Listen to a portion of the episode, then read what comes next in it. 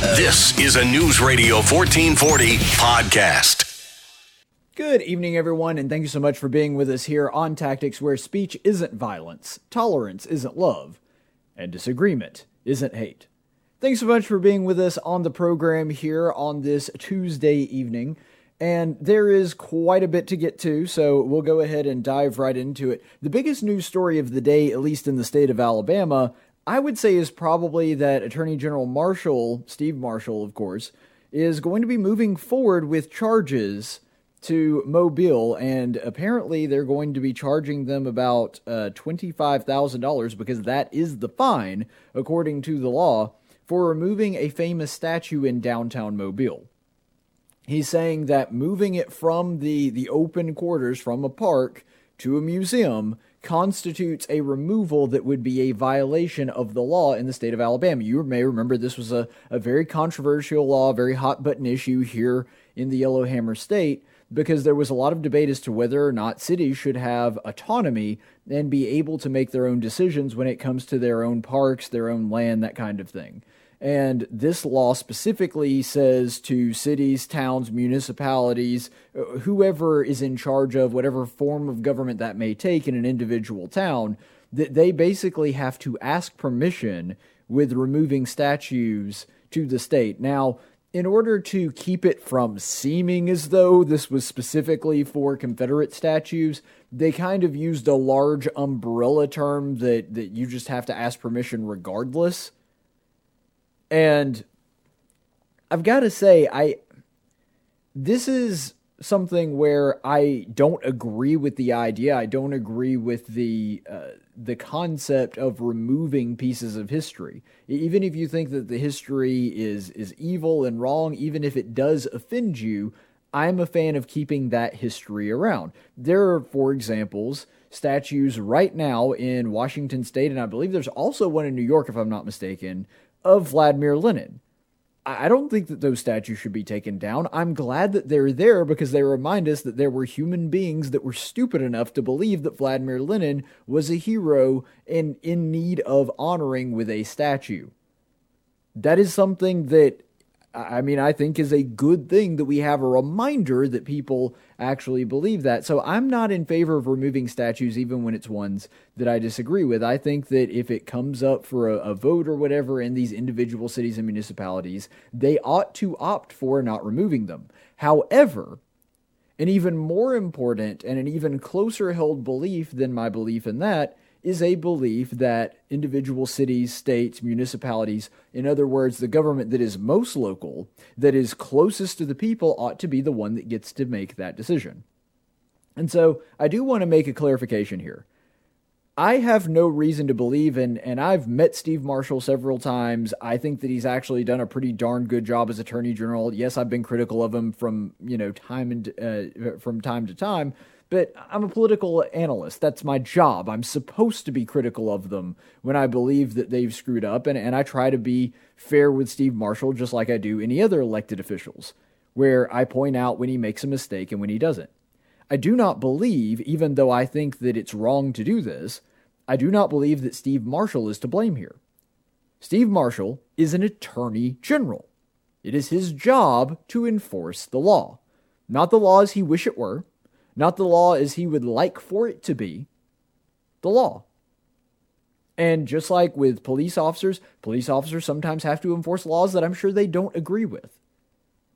I've actually spoken to police officers that specific laws they have talked about, yeah, those are they they believe them to be bad laws. Doesn't matter, it's their job. Their job is to enforce the law as it is, as it's read and as it is written. And by the way, the idea of adhering to a rule of law, it's funny to me that the it's something when we're talking about the the political sides of the aisle.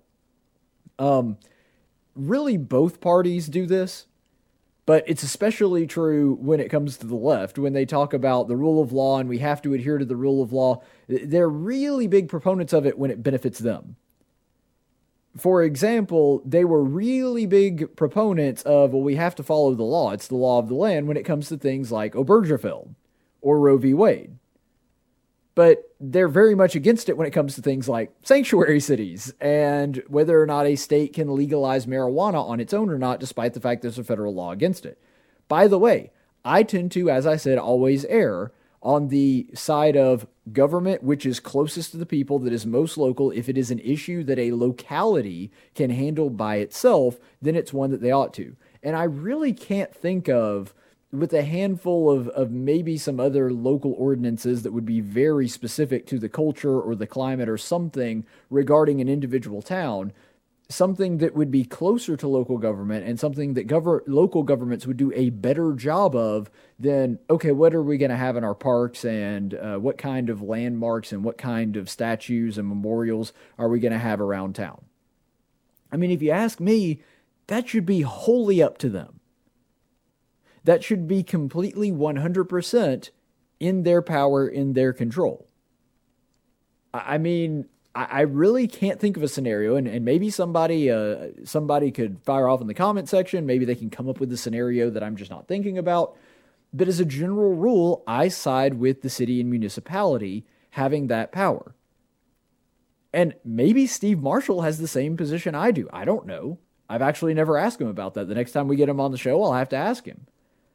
But when it comes to that, that's not his job to ask, okay, what do I want the law to be, and let me just enforce it the way creatively that I think it should, as as if the law, as if the law read the way that I would like it to. That's not his job. That would make him a very terrible attorney general if he did that. Even if I agreed with the fact that cities ought to be able to do that themselves. And so, really, the primary gripe that I have here is with the state, not with Steve Marshall, with the state.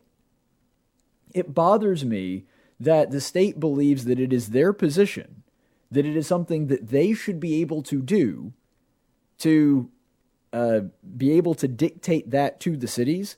And the fact that now there is a fine, which $25,000 is not chump change, but it's also not an exorbitant amount either. I'm not saying that the fine itself is inappropriate. I'm just saying that $25,000 is going to be a paltry amount to a lot of these larger cities that are going to look at this and go, yeah, let's just go ahead and get rid of it. I think Mobile is going to have no problem with doing that. I think they did put the thing in the museum, maybe partly because at least some of the people were like, "Well, we'd like to preserve it." I think the probably the majority of the people were just like, "Well, maybe if we put it in a museum and don't destroy it or just remove it from public sight completely, maybe the state will be lenient on that and it won't cost us $25,000." I don't know that for sure remember that because of the riots and everything that's happened and some damage that the statue sustained, that in Linn Park there are monuments like the Confederate Monument that has been taken down in Birmingham.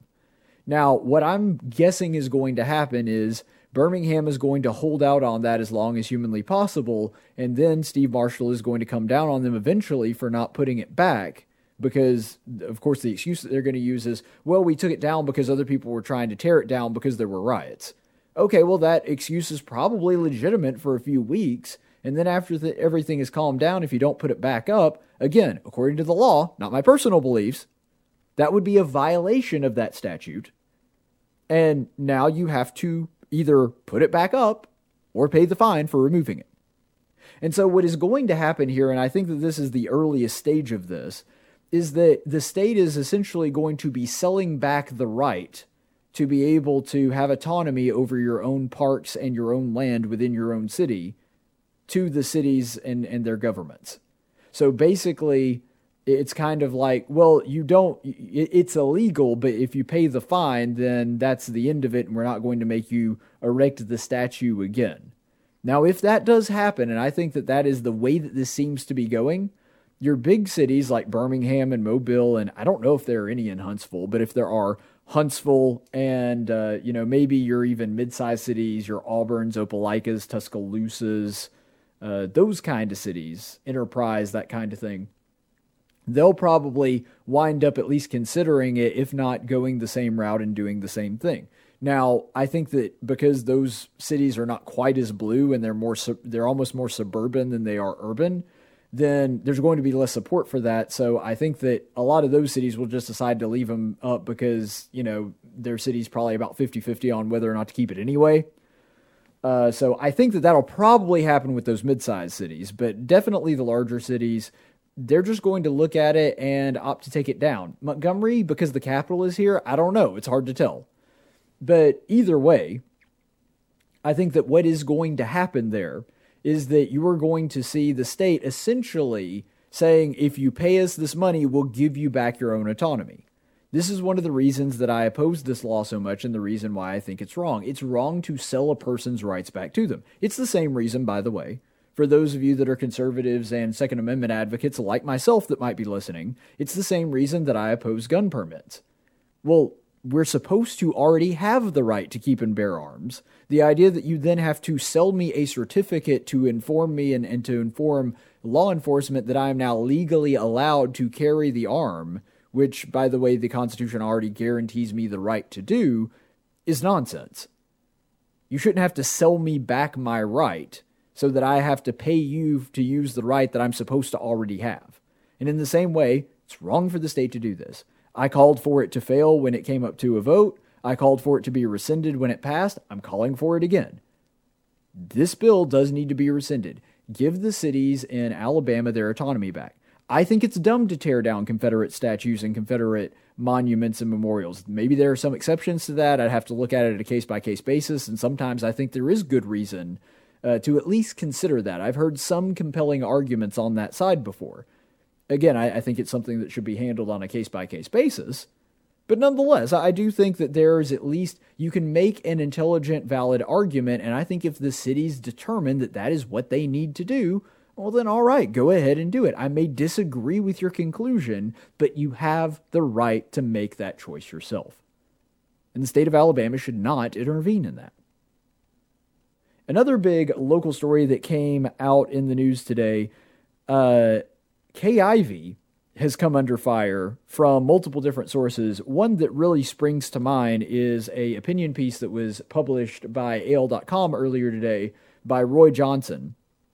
And the, the cutesy little gimmick and the, the the thing that they tried to use to draw you into it is can you hear Governor Ivey? And sometimes when opinion writers, and I'm not just talking about the AL.com, I'm talking about, you know, in, in all publications, sometimes when opinion writers put together a little gimmick of that, it works really well and it's really thoughtful, it's, it's thought provoking. This one's really not. And here's the reason why. I disagree with a lot of the things that Johnson is saying in this article. For example, that, uh, and he gives no basis for this whatsoever in the article, uh, saying, well, now it's time for us to think about expanding Medicaid. Basically, it's amazing to me how everything that happens in the world, every major world event, when it comes to a liberal, oh, that, that's proof that we should be following everything that they've been vying for for the past 20 years. Coronavirus is a great example, which is one that uh, Johnson tries to connect to this here is like, well, you know, we've been saying that we needed uh, thing X to be put into place, and then every new news story that comes out, oh, this is a reason that we need thing X. In this case, Medicaid. The coronavirus is coming. Ah, well, that's you know a medical problem, and so we need to in, increase our Medicaid and expand Medicaid in the state of Alabama because of that. Now, completely ignore the fact that all 13 of the states that have not expanded Medicaid all 13 of them are below average when it comes to coronavirus deaths, and that several of them are actually have the lowest deaths, and that every single one of them is not only below average, but there's only two of them that are in the top 25. Three of them. Yes, three of them. Okay, just making sure that I, ha- I did that segment like a month and a half ago, so I was making sure I had my stats right. So there's only three states in the entirety of the country that have not expanded Medicaid that are even in the top 25, and Alabama is not one of them uh, because we're actually 25th. So, um, and and when you work in Washington D.C., you know that's how you figure it. But anyway, so it's amazing to me how every single solution that pops up is the thing that they've been vying for. When when racism comes around, ah, see, there's systematic racism. Ergo, we need to expand Medicaid. It doesn't matter what it is. Like uh, we had a uh, lunar eclipse last night. Oh, well, obviously that means that we need to expand Medicaid. That's that's what that's telling us. So it is amazing some of the mental hoops that they'll jump through. But the overall gimmick is dumb. And sometimes those gimmicks work really well. Sometimes it makes the the piece more interesting, more compelling. In this one, it was just him saying, "Shh, can you hear the governor speaking?" He said that like 50 times in this one short little opinion column. Here's the thing, though. I don't mind bashing Governor, Governor Ivey when I think she deserves it. And frankly, I wish that she were more vocal on this. I think that Johnson actually makes a decent point in this. I think that he beats a dead horse when he does it every other paragraph. But nonetheless, uh, there is a good point in the sense that all this stuff is going on in the world and Governor Ivey has not said anything about it. But the thing is, if you're looking at it from the, the prospect of, of somebody on the left, you know that if she did come out and say something about it, it would be immediately criticized. The only way that it wouldn't be is if she came out and went full on uh, Colin Kaepernick on it and, and kneeled for the anthem. I don't even know if that would satisfy them uh, but kneeled for the anthem and, and full on did everything that they ask. And even then, I think they'd find something to nitpick about within a couple of weeks. But when it comes to Governor Ivey, I understand the frustration, and it's a uh, frustration that I sometimes share myself. Because when it comes to Governor Ivey, this is her MO. She's always quiet as a mouse when anything controversial shows up. That's what Ivey is. She hides from the people and she hides from controversy. The only political mantra that she believes in is hey, don't rock the boat, don't make waves. That's the only thing that she's ever done, and it served her very well. I mean, for Pete's sake, she's the governor, and I know that she got to that position in a really weird, quirky way, but her election basically ran off of that principle as well. You may recall that in Alabama, we had three really good conservative candidates and also Governor Ivey. And I think that there were some that were obviously better than others when it came to conservative candidates, but as I maintained and as I've been proven right time and time again, Governor Ivey is by far the least conservative of those three candidates. And she has proven my point on that as often as, as she is given an opportunity. She's not like a full on liberal, but she's certainly not a conservative, especially not in the fiscal sense. But nonetheless, I, I get that it makes sense to make fun of Governor Ivey and, and to poke at her a little bit because she shies away from things and hides from things. But I also think that it's kind of a low hanging fruit at this point. And the reason that I say that is Governor Ivey's just always done that. And so it's just something that's sort of baked into the cake. It almost doesn't make sense to be mad at her about it, even when it frustrates you. It would be like being mad at President Trump for being mean, or being mad at Rand Paul for really liking the Constitution and not being a big fan of government, or being mad at AOC for being an imbecile. Like, all of these things are baked in. We all knew these things about them before they were elected. And so, I don't know, after a while, it just seems like you're beating a dead horse to continue to bring that quality and that trade up. But this is the line of attack that they have chosen at AL.com, apparently. I don't know. Uh, so let's go ahead and go into a case that has been really, I mean, just all over the national news. And I think that it's important that we talk about it because even though it's not a local story, even though it's not a story in Alabama, it's one that is very close to us in Atlanta, Georgia. I mean, if you're living in Auburn, you can be in Atlanta in what, an hour and a half? And so this is something that, of course, has national implications. It has implications for us because it's our next door neighbor that is dealing with this right now. For those of you who haven't seen what all has been going on with Rayshard Brooks, for those of you that don't know exactly what happened, so a police officer actually got into a scuffle with him, and we'll go into some of the details here in a second with video. Got into a scuffle with him, and that ended in the police officer taking this man's life. That's just what happened. I mean, th- those are the facts. Well, this all happened in a Wendy's parking lot. And protesters the next day burned down the Wendy's, which is really odd. And also, here's the interesting piece of, of detail, and I haven't been able to independently confirm this, but this is a report that I have seen. We'll see if there is any truth to it. Uh, that one of the, the person that actually struck the match and, and basically set the building on fire was a white person. And that would lead us to believe that this is probably Antifa doing infiltration again. Maybe. I don't know. Uh, but, you know, j- just a possibility, something to be on the lookout in upcoming days. I'm not trying to say for sure that we know that is the case, but we have seen videos, and I've actually covered videos of, of Antifa infiltrating Black Lives Matter protest and, and trying to, not that Black Lives Matter is innocent in this, but Black Lives Matter trying to uh, incite riots and, and try to make things worse than they are, trying to to whip up the crowd, and so just something to be aware of, just something to be on the lookout for. But the thing that is so crazy in this case, and this is why I am hesitant to jump on a bandwagon until I've seen the evidence for myself. Never, ever trust a person or a news source or an organization or anything like that that, that dispenses information that you know that they already have a position before the story starts. This is something that you should never trust. And when it comes to these police uh, police brutality cases and, and things like this, First of all, the narrative has been completely wrong, and we'll show you why in a second with video evidence. The media came out and was saying that this was an unarmed black man, which is not true. He was unarmed, and then he stole a police officer's weapon. And basically, he was just peacefully sitting in the drive through at Wendy's, minding his own business, not doing anything, and police targeted him, sought him out, and then, uh, for no reason, even though he was being peaceful, killed him. I've actually seen media reports from the left that are claiming this. But when you dig into the story and read what actually happened and watch the video footage, which there is an abundance of, for yourself, it turns out the exact opposite is true. Now, there are people that uh, go into these things with their minds already made up, and we all know this. There are people that we know, I'm sure that everybody knows at least one person like this, going into a case like this that always assumes that either the cop is always right or the black person is always right. Unfortunately, that is something we see on a pretty consistent basis that there is at least a section of the population that always assumes that one side is right before having seen any evidence.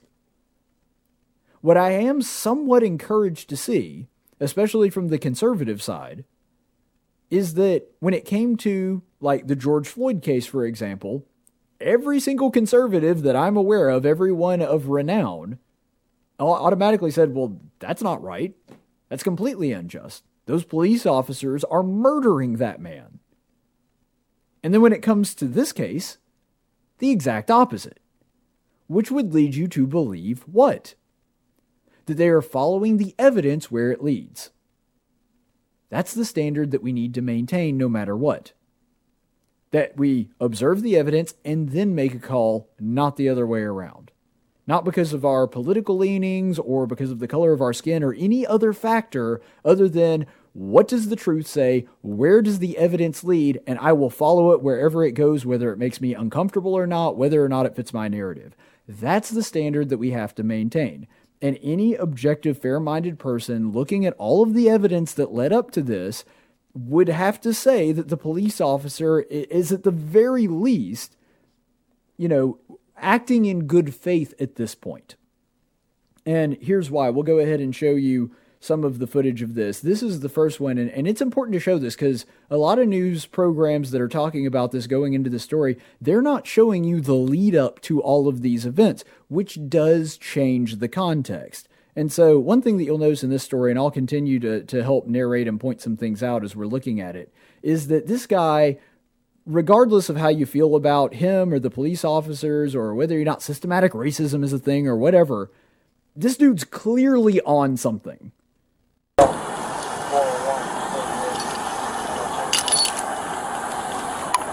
So this is the police officer. There he is. He was stopped in a drive-through with the windows.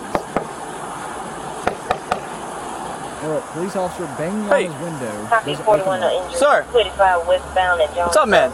Police officers hey, you're parked in the drive-through right now. And sees you. Everything's on camera. Sees you.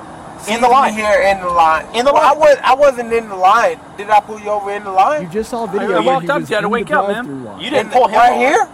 No, over there. I had to wake you up. Well, look. They went back to sleep, and I had to wake you up again. So you, you think that you're in Forest Park right now? I'm on Old Dixie Highway, Clayton County. Right. No, you're not. Well, Forest Park, Georgia. No. Jonesboro, Georgia. No. Try again. I have to. I mean, like I said, I'm on Old Dixie Highway. Nope. I'm not on Old Dixie Highway. No. Quite a ways away from it. Huh? This is a bridge is here. Nope, no bridge. No, I'm saying Old Dixie Highway. You're not near Old Dixie Highway. I'm not. You're on- not even in Clayton County. Where am I? You're in Atlanta. Will you take a preliminary breath test for me? It's yes or no. I don't want to refuse anything. Uh, it's yes or no. It's completely up to you. yes, I will. Okay, just wait here while I grab. All right, so that's the all of the lead up. And by the way, that video was 40 minutes long. You just saw about 90 seconds of it. And so you can go and watch the whole thing online. There's a lot of build up to this whole event and everything that unfolded, but you can tell from that video this dude is clearly on something. And so the idea that the police officers just saw a black man, targeted him, which by the way, if this were happening in Atlanta, you would think that police officers would have done so beforehand. It's a um, if I'm not mistaken, Atlanta is at least a uh, close to, if not a majority black city. Um, but when it when it comes to this, the the narrative that has been pushed is that this guy was just sitting there minding his own business. The police officers dragged him out of his car for no reason other than the fact that he was black. That dude was passed out in a Wendy's drive-through line.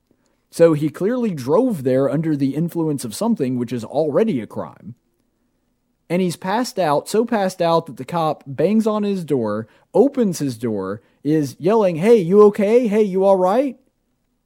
And he still doesn't wake up. And this is the part that I had to skip over for the sake of time. He wakes the guy up. He tells him to pull over into a parking spot there. The guy uh, closes the door, falls asleep again. There in the drive through line, the cop has to wake him up again. He drives over to the parking spot finally. They start having a conversation. This guy has no idea where he is. He doesn't even know what county he's in. He's seeing bridges off in the distance that don't exist. I mean, I don't know. Maybe it was just alcohol. Maybe it's alcohol mixed with something else. But either way, the idea that these cops didn't have a good reason to question and detain this person is asinine. I mean, this is clearly a person that is a danger to the public because he's been operating a vehicle, and that's another thing. He he tried he's lied to the cops multiple times in this video. Uh, at one point, he tells them that the only thing he had was a margarita. Later in the video, he says, "Well, uh, I had a daiquiri," and doesn't mention the margarita. At one point, he says he only had one gr- drink. At one point, he says he only had two. At one point, he says he had one and a half drinks. Uh, at one point, he says he can't remember what he drank. At one point, he said he's had nothing to drink at all since yesterday. I mean, uh, the, the guy constantly lies to these guys throughout the entire process. He's clearly trying to get out of a DUI. He makes up some crazy story about someone dropping him off and his car already being there, forgetting that they found him in the drive through line, not in a parking lot. He doesn't even remember the cop waking him up 10 minutes ago and moving him into the parking spot as, tr- as opposed to the drive through lane. So that context makes a really big difference. And that's the kind of stuff that the media is not telling you. And it's not like this is some hidden secret. The media, it's not as though, uh, you know, they just didn't have this footage yet. It's all over the internet. If they bothered to do five minutes worth of research, they would see every bit of this narrative is completely wrong. But that's the build up, and, and finally he does agree to have a breathalyzer test. He, he tries to take a sobriety test, which he fails miserably.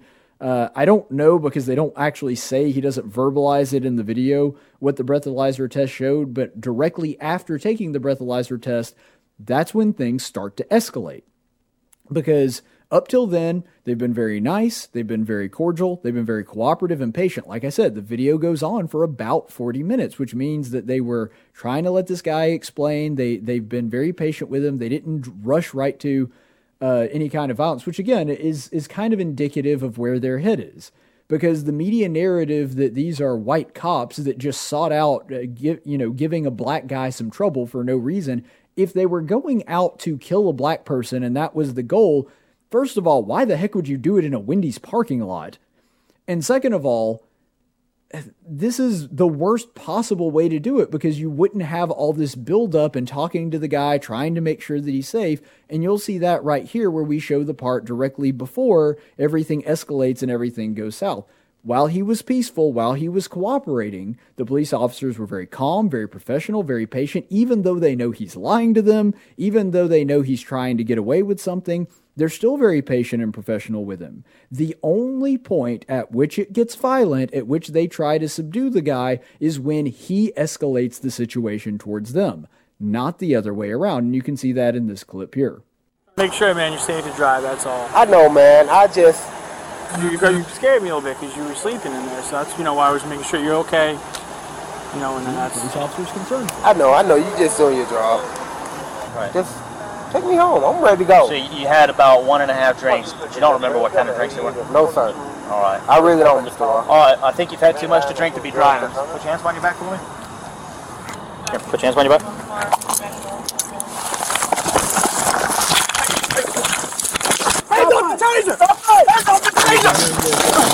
taser. He's going for the officer's taser. This is the same event from a different angle. This is the dash footage. You can see there the cops have him down on the ground. And it looks like they've got him for a second. He's still struggling. Cop pulls his taser, tries to tase him, fails to. Still struggling.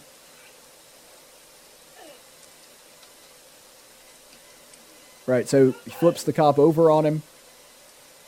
And see, this is where he takes the police officer's taser. He's got the taser. He runs off. And so, not only does this guy wrestle two police officers, punches one in the head, slams one down on the concrete, and then when one of the officers tries to pull a taser, a non lethal weapon, because he's trying to subdue him without hurting him, he takes the officer's taser and runs off with it. And so the idea that this was just a peaceful guy that the police officers gunned down for no reason other than they wanted to shoot a black man is just absolutely ridiculous.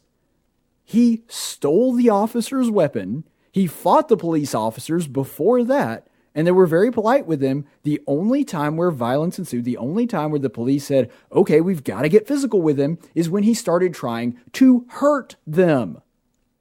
And that's something that not only a police officer has the right to do as an officer of the law who is charged with enforcing our laws and keeping this guy from driving under the influence of alcohol and whatever else he's got in his system, but also they are charged with that just as being human beings that have the ability and the inborn human right to preserve their own life. This guy has already attacked them. He has already tried to seize their weapon. He and it's only when he's the one that escalates it that they start trying to go after him. They start trying to bring him down and, and arrest him. That's the only time where things go south. And by the way, because you can't see from the body cam, uh, the body cam actually winds up falling off in the scuffle. And I mean, you could see why. They're rolling around there uh, on the ground with this guy trying to get him handcuffed. And uh, so the body cam falls off. It doesn't really show us the events of the shot. But we do have the clip of that as well. This is surveillance footage from the Wendy's, and so we'll go ahead and show that show that right now. It's security camera footage, so there's no sound, but I'll narrate. All right, so there it is. You see he's running across the screen. Now watch. See right there? All right, well now we'll show it again. Now watch Rayshard Brooks as he's running. So he's running from the cops. The cop is pursuing him. He's got his taser out, hand on his pistol, and we'll watch it one more time. Watch where the police officer's hand goes to his pistol and when he draws it and when he fires, because that last scene there is right when the firing happens. You see it? Right there, hand on the pistol. His hand only goes for his weapon, his lethal weapon, his firearm, when Brooks points the taser back at him the taser that he stole from the other police officer. So the police officer, even after he's stolen the man's taser, he pulls his own taser, tries to fire. I don't know if it hit him and just didn't phase him because he was on something or uh, it just missed or whatever. But you can see the guy turn around, and we'll actually show it one more time because I wanted to point this out as well. Not only does Brooks pull the taser on the officer, but you'll see a flash right here. See it? So that's the taser going off. And it is only at the point where the guy turns around and turns a weapon on the police officer that he fires his gun. And so, up until then, the police officer seems to have absolutely no intent of hurting this guy, even though this guy clearly has intent and already has tried to hurt him. And it's only when he turns around with the taser and people are saying, well, the taser's a non lethal weapon. There's two reasons why that argument really doesn't hold water. First of all, a non lethal weapon is determined only by the user. My fist is a lethal weapon if I use it the right way. In fact, more people are killed by hands and feet than firearms in this country every single year. That's an actual FBI crime statistic. And so, theoretically, this guy could use the taser, incapacitate the officer, and then kill him, hurt him, or go off and hurt somebody else. And furthermore, and this is the second part of that, the police officer also has a gun. And so, if this guy were to fire the taser, incapacitate the officer, and then take his firearm, he could wind up killing the officer, killing somebody else. There's no telling where this could end. That is why, when you resist arrest and you are pointing a weapon at an officer, the officer has every right to defend himself and the public at that point, just like literally any other citizen would. If this were just a regular citizen, now obviously a regular citizen couldn't make a citizen's arrest like this and in this capacity, but if there were a scuffle going on between somebody, let, us say that a random guy saw that uh, someone had a taser on his belt, he goes for the man's weapon and then tries to turn it on him, that person would absolutely be justified in using lethal force to combat the assault upon his person. And I understand. Let, us hold police officers to a higher standard. That is something that I am in favor of. Remember, I'm mostly a libertarian which means generally, I'm not a fan of heavy handed government. And that holds true with police officers as well. But in this situation, whether that guy was a police officer or not, he has a right to defend his life. And so, I mean, really, there's no other way to put it. Everything that led up to that, all of the context surrounding it, shows that this police officer was a 100% in the right. He was a 100% justified in that.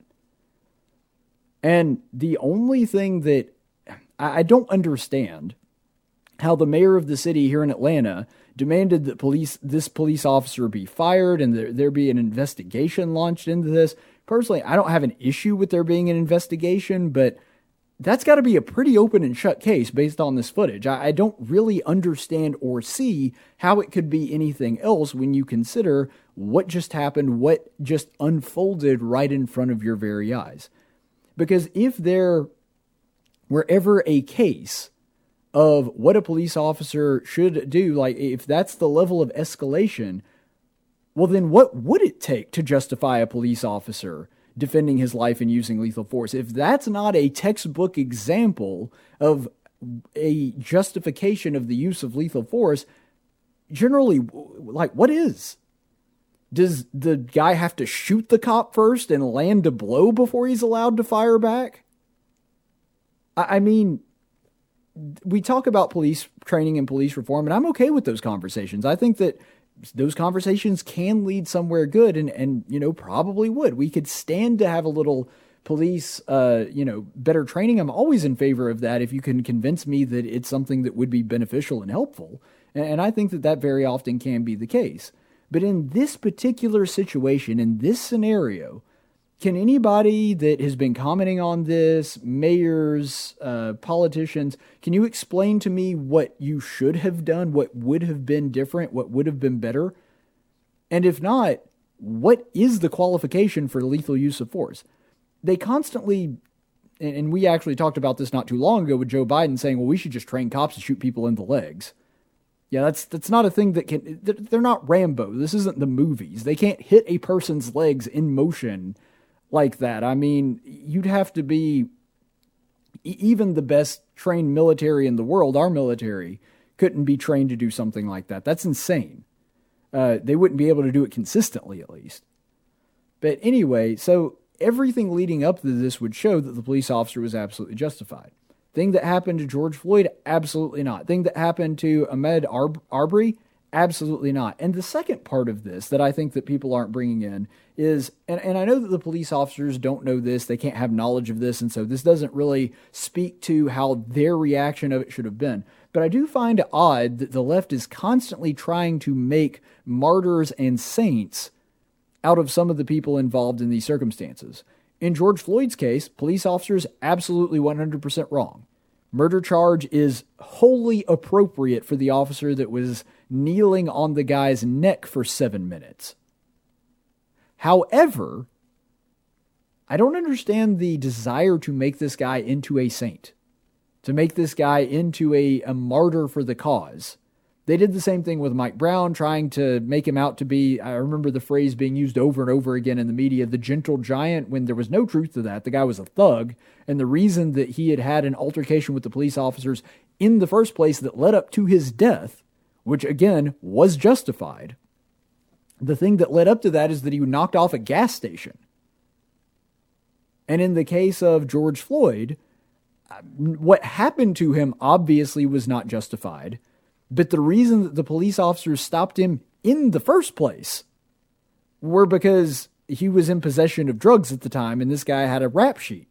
He had been in and out of, of jail and, and all kinds of legal trouble. And then in the case of Richard Brooks, this guy has a rap sheet as long as your arm.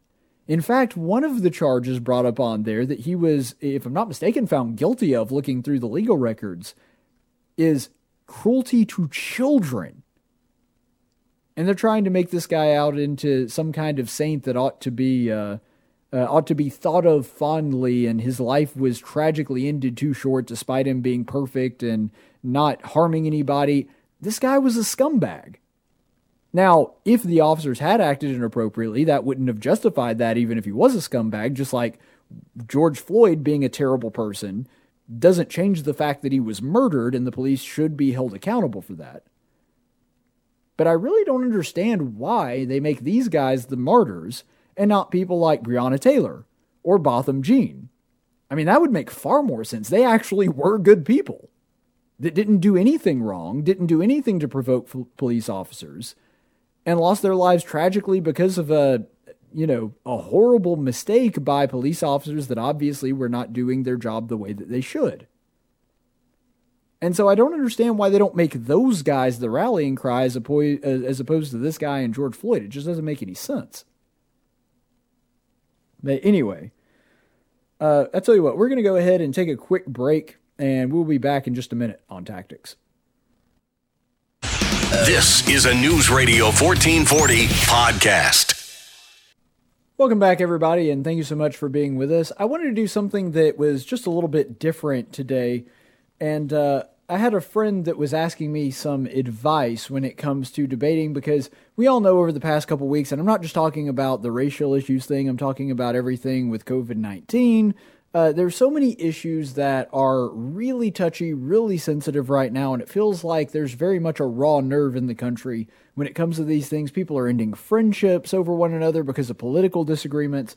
And so they were asking me, and I really appreciate questions like this, by the way. They were asking me how to have these very difficult conversations, especially with a fellow Christian, somebody that they they know, they love, that goes to church with them, that they consider friends, but there seems to be this sticking point that they can't get past when it comes to, for example, a political issue. And this is really important because if we're going to maintain the unity of the brotherhood, the unity of the church, this is something that's important for us to learn how to do. And it's so tragic, and I've said this many times on the show in different forms before that our children are not taught how to do these things early on. They're taught that polite people avoid such conversations, they avoid such topics, and so they never really learn how to have these difficult conversations and not take it personally. And so there are a few tips here. I don't know exactly how effective they'll be, but they're, they're things that help me when I'm having these difficult discussions. First of all, if the person is throwing out a label or some kind of ad hominem attack, ad hominem, of course, meaning to the man, so in other words, a personal attack on you or your character, unless it is somehow relevant to the discussion, just ignore it. Just ignore it. I know that that's difficult to do, but I mean, if you are in a conversation And especially if there are onlookers watching the conversation going on and they're flinging out, you know, profanities or personal assaults on your character that have nothing to do with the discussion at hand, the best thing that you can do is focus on the bit of the conversation that was focused on the issue at hand and completely ignore the insults. Now, don't insult them back, don't retaliate or anything. And believe me, anybody else that sees that will realize, okay, this is a pretty reasonable person. And they may not admit it, but even the person that you are arguing against and debating against, even that person will secretly admire you for it. Even that person will look at it and go, man, they, they've really got their temper under control. Now, it may take a little self reflection. It may take a little time and distance from the issue being so so raw and so, you know, on the surface. But if they remember that they got really tense with you and said some things that they shouldn't have said, and you just kind of brushed it off, people admire that. They really do, even if they won't admit it at the time. Now, the difficult part of this is when a person's rebuttal is just ad hominem attacks, has nothing to do with the issue that you're discussing, and they just hurl insults at you. My response to that is don't respond at all then. If they do not offer anything of substance, then your response should either be nothing, just completely ignore them because that's probably not a person interested in having a productive conversation anyway, or, and this is another strategy, you can say, when you're ready to talk about the actual issue instead of me, you know, let me know. Message me. But if you, the problem is when you start answering personal insults, then the discussion becomes about you and not the issue. And so that never leads anywhere productive in my experience. The second tip that I'll give today recognize when to hit that eject button because no matter how good you are at debate, no matter how uh, knowledgeable you are on the issue, no matter how passionate you are, none of that stuff matters, which normally does in a discussion like this. None of that matters at all if the person is not willing to have a conversation. If the person is not willing to actually sit there and discuss the issue calmly and rationally, there comes a time where you have to hit the eject button and just say, I'm out. This isn't going anywhere. Now, there's a couple different indicators that it's probably time to take a step back. If you start talking in circles, in other words, you just keep rehashing old ground that you've already talked about, that tends to be a pretty good indication that, all right, let's take a step, bra- step back and maybe we can pick up this discussion later. Or say, you know what, I'm out. I've said everything that I need to say. It's obvious I can't convince you. This is actually a biblical principle. Jesus talks about at a certain point, you are casting pearls before swine. And of course, he was talking about sharing the gospel. That you're going to hit a certain point, or you're occasionally going to run up against people that have immunized themselves to the truth. They don't want to hear your position, they're not interested in your position. And this actually goes a little bit back to point number one. And this is something that, if you remember back when I was doing the call in show on News Radio 1440 when I was uh, on weekday mornings, this was something that I did very often. That once somebody just started hurling out either insults or it became very abundantly clear that they didn't actually want to have a conversation, they just wanted to yell at me, I ended the conversation right then and there because it wasn't going to go anywhere productive. You do have to, and this is tricky and it's something hard that's uh, even hard for me to do as much experience as I have in this realm that sometimes you have to realize, yep, there's nothing I can say here. They're not interested in my points. A really good indication of this as well is when you put out a fact and they just ignore the fact. When you put out something, you've sourced your material, you have a, a good reason, a rationale behind it, and they don't even consider it, they just automatically dismiss it. Well, if they automatically dismiss it, they're probably not interested in new information, and it's probably pretty pointless for you to continue that conversation. The one exception to this rule is when you have onlookers. There are other people watching you debate, and sometimes it is fruitful to have the conversation and allow it to keep going, let the other person continue to hang themselves on their own rope just for the spectacle of that. But I think even that, if gone on too long, people start losing interest and they'll think that you're just a person that can't control their temper and has to, to argue for the sake of being right. So that's not a good position to put yourself in. Even in that circumstance, I think that the time to press the eject button may be a little bit longer, but it's still there. And so recognize that as well. Sometimes you can extend it a little longer for the sake of the audience, But at a certain point, even that's not productive anymore, and you have to decide to go ahead and jump out. And on this, if reason is not the basis of your discussion, then it has no hope. If all you're doing is talking about anecdotal evidence or uh, the person's feelings or their experiences, maybe the person doesn't even realize that they're doing that, but either bring it to their attention. And if they can't come back to a reasoned discussion, if, if you can't agree on the math, then no conversation that you can have afterward is going to make any sense. And another tip that I have learned that is good have these conversations. I know this is a little bit difficult to do in quarantine land. Have these conversations face to face as often as possible. While granted, if it's something that's over the internet or it's somebody that lives a long, t- uh, a very far distance away, a phone conversation or Skype or FaceTime or something like that is definitely the better way to have a, a tough, tough discussion like this. But even, even with those options available, face to face is just the better way to handle it. There are people that are buddies of mine that have wildly different political opinions than I do. And one of the ways that we maintain our friendship, one of the ways that we maintain uh, just sort of keeping the lines of communication open, is we tend to try to have these conversations one on one, if possible, if not with a group of friends, and face to face. And that really does make it really, really different because people are apt to be crueler they're apt to do more personal attacks, and they're also apt to misunderstand each other through no fault of anybody's, just the fact that text doesn't ca- carry with it context, tone, demeanor, facial expression, any of those things. The exact same phrase given in text form can take on a very, very different meaning when spoken. And so that is a big difference that I think uh, will avoid a lot of pain and suffering when it comes to being misunderstood if you simply are able to have these conversations face to face. So that's uh, sort of my debate tips for today. And I am actually going to do something that's a little bit different because you guys know I'm a minister. Brevity is not exactly our strong suit. It's just, it's an occupational hazard, as it were. And so when it comes to this, uh, my daily doses of stupid can go on for 10, 20. I've even had one go 30 minutes one time, even though those are rare.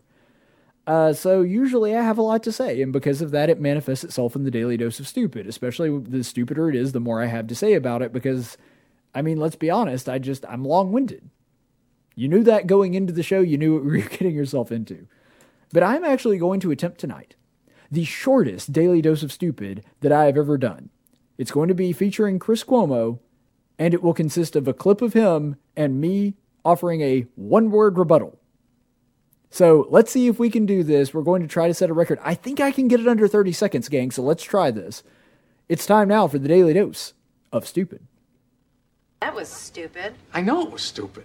Really stupid. Hey, I just said it was stupid. All right, like I said, for today's Daily Dose of Stupid, we go to Chris Cuomo talking about everything that's been going on in the country. Watch. Now, too many see the protests as the problem. No, the problem is what forced your fellow citizens to take to the streets. Persistent and poisonous inequities and injustice. And please, show me where it says that protests are supposed to be polite and peaceful. Here. In 1775, the Continental Congress created the Chaplain Corps under the command of General George Washington each soldier was required to attend worship service every Sunday. While other armies advanced on their feet, Washington's troops advanced on their knees. It's time for the Chaplain's Report with Caleb Colquitt on tactics. All right, and today's chaplain's report is going to be back in the book of First Samuel. We've been doing this series for, I guess, a couple months now going through the book of First Samuel, and there is a wealth of information in there. Now, to sort of reset the table here, just so you know what's going on, you may recall if you were watching yesterday that Israel is about to go into battle. They've already, even though the uh, Saul kind of jumped the gun here and disobeyed God and offered the sacrifice before he should have, the thing that you need to understand about this passage is Saul and Jonathan and the rest of Israel are all gathering together. They're about to go in and fight with the Philistines. And so, about 600 men, according to the scripture, have gathered together for this battle. And this is the context in which this particular passage of scripture takes place. So, let's go to 1 Samuel 13, verses 19 through 22. Now, no blacksmith could be found in the land of Israel for the Philistines said, Otherwise the Hebrews will make swords or spears. So all Israel went down to the Philistines, each to sharpen his plowshare, his mattock, his axe, and his hoe. The charge was two thirds of a shekel for the plowshares, the mattocks, the forks, and the axes to fit the hoes. So it came about on the day of battle that neither sword nor spear was found in the hands of any of the people who were with Saul and Jonathan, but they found, were found with Saul and his son Jonathan. Now, strictly as somebody that follows politics, even if I were not somebody that were interested in the Bible or its spiritual message, that is an interesting lesson in foreign policy if nothing else, it's a fascinating lesson in a nation being self sufficient and that being a good thing. Because if you are sufficient on a neighboring nation, and, and this would be true of uh, you know individual states, it would be true of countries, you don't need to be dependent upon, especially for your military needs and equipment, another country that could turn against you. Because it seems that that is what is going on here. Uh, the Philistines had blacksmiths, they had metalworkers, they had people that made weapons of war. Israelites didn't. And because they didn't, the Philistines realized that they didn't have that ability to make those themselves. And so all of the people there in in the Philistine camp was like, all right, when the Israelites come down to get their plowshares or whatever made into swords and spears, y'all don't do that you're going to charge them a ridiculous amount of money that they they're not going to agree to pay. And so that'll happen. And, and even if by some reason they wind up doing that, because we've basically got a monopoly on weapon making here, that uh, even if they agreed to do that, okay, maybe they get spears and swords, but now we have all their money. And so we're going to bleed them of resources either way. I mean, from a battle perspective, it's pretty darn smart especially when you consider that nowadays, when someone refers to someone else as a Philistine, they're basically saying that you're a caveman or an, an imbecile, something like that, a Neanderthal. But uh, the Philistines' pretty smart battle strategy here. And I think that it's, of course, a lesson in that, and it's a lesson in being self sufficient for individual nations. There's sort of a political message here. But far more important than that, in typical Bible fashion, is the spiritual message. The spiritual message, to, uh, when you're looking at this, there is a great deal of emphasis placed on preparation and self sufficiency. And now we're taking it outside the realm of Israel's physical struggle with the Philistines and into our spiritual struggle. There is an emphasis that is placed on those who have prepared and thought ahead and made themselves ready for battle. And in this case, I think that one lesson we could draw from this, and it is a truism of the human condition, generally speaking, maybe with a handful of rare exceptions, people do not rise to the occasion.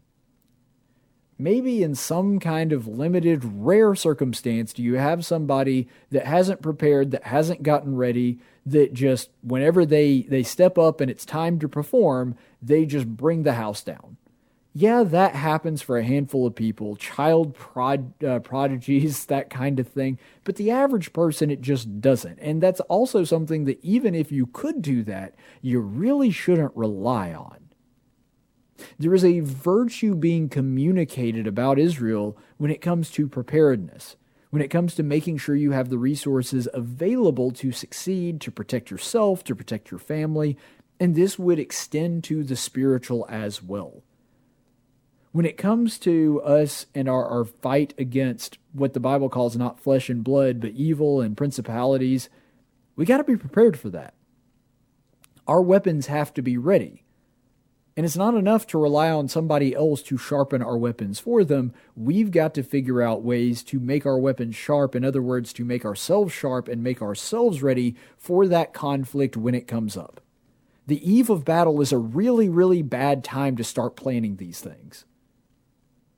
I mean, you can't just, at least they couldn't in this day, they couldn't just mass produce things on this scale that they're going to need for this battle at the last minute like this. It just can't be done. And in this case, they didn't even have a blacksmith to do that, even if they did want to try to rush everything. And so make sure you're going to have the things that you need beforehand. And, and, what I tell people when they're dealing with temptation, and this is something that, of course, I struggle with on a daily basis as well, and so I'm preaching to myself here a little bit. When temptation is knocking at your door, that is a really, really bad time to start preparing for temptation. You need to have a plan ahead of time. One scripture that I'm sort of thinking of right now that this reminds me of is actually Daniel, a little bit later in Israel's history, to where it says that when it came time for he and the three men that were with him, Shadrach, Meshach, and Abednego, when it came time for them to be offered the king's food and, and defile themselves, that they had prepared ahead of time. They had purposed in their heart beforehand that they were not going to allow that to happen. You see, if you don't make your mind up beforehand, if you haven't prepared for that possibility, if you haven't thought through that scenario in your head, and sin and temptation shows up at your door, it's going to be a lot harder to resist. It's going to be a lot harder to sort of weave your way out of that. I think a great example would be how uh, the Mike Pence standard, which I, I know he's not the one that invented it, it's just kind of become popularized by that. That the way that he avoids sin or avoids even the appearance of sin is he doesn't have meals with or meetings with women unless his wife is present or their spouse is, is present. And so, if that is the case, then you can't even come up with the appearance of impropriety. You see, you don't put yourself in those situations because somebody like Pence or, or other Christians that we can see throughout the scripture, we could give biblical examples of people that have already made up their mind ahead of time. They have already prepared in their mind what they are going to do when placed in that situation. They've already wrapped their head around this thing. When Potiphar's wife goes after Joseph, Joseph got the heck out of there. Now, maybe Joseph is just an excellent spiritual person that was able to, in a split second, make the right decision. Maybe that's the case, but his answer doesn't seem to suggest that. Because his primary concern there was how can I to my master who has already put me over everything in his house, has already put me in a position of prestige and power, and has put his trust in me. How can somebody like me do something like that to him? And more importantly, how can I sin against my God by doing this thing that you're asking me to do? That doesn't sound like somebody that's making that up as he goes along. That sounds like somebody that has thought about this situation, meditated upon it, and thought about how will I how am I going to react if X happens? How am I going to react if a, if a woman starts making advances toward me? And, and maybe, and, and this is kind of the indication that we're given from that story, that Potiphar's wife had already made some advances towards him. He had already been aware that it was possible that she was going to make that request. And so he game planned it out in his head ahead of time as to how he was going to react. Israel should have done the same with this battle. They should have thought ahead. Okay, what happens if we do have to go to war with the Philistines?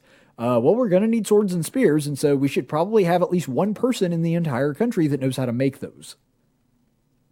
They would have been a lot further along if they had just done that simple level of uh, preparation. And the thing is, when it comes to weakness, when it comes to our own frailties, being aware of those things, understanding where those weaknesses are, that goes a long way in helping us to work out the kinks in our armor beforehand that anything that we're struggling with, whether it's something like pride or lust or greed, if we're aware of those things and we know that those are the things that are most likely to tempt us, and we can read the scripture and meditate upon those things and try to figure out okay, how, how do I work past this?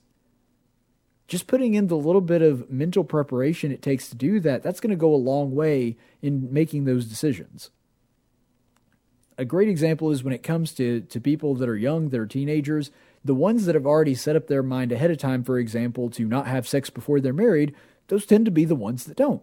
Because even the ones that would sort of in a uh, ethereal way say that they weren't going to do that if they haven't thought through those scenarios of, okay, but what happens if I wind up in this situation? It's a lot easier for them to succumb to temptation because of that. And that's true of adults as well. And so the thing that we have to remember is because this is a spiritual battle, because this is spiritual warfare, and we are fighting against an enemy that seeks our souls, what we need to keep in mind is that training training is not like cramming for a test. It's something that you have to do daily. It's something you have to be diligent about, and it's something you have to do even when you know you don't know whether or not a battle is imminent or not. You should train so you're ready for those things even when they sneak up on you. And in the same way, it's important for us to daily maintain our prayer life and reading the scripture, making sure that we're meditating upon the law of God, making sure that we're thinking through scenarios that if temptation does come towards us, how are we going to make sure that we keep ourselves pure and free from sin, at least as much as humanly possible?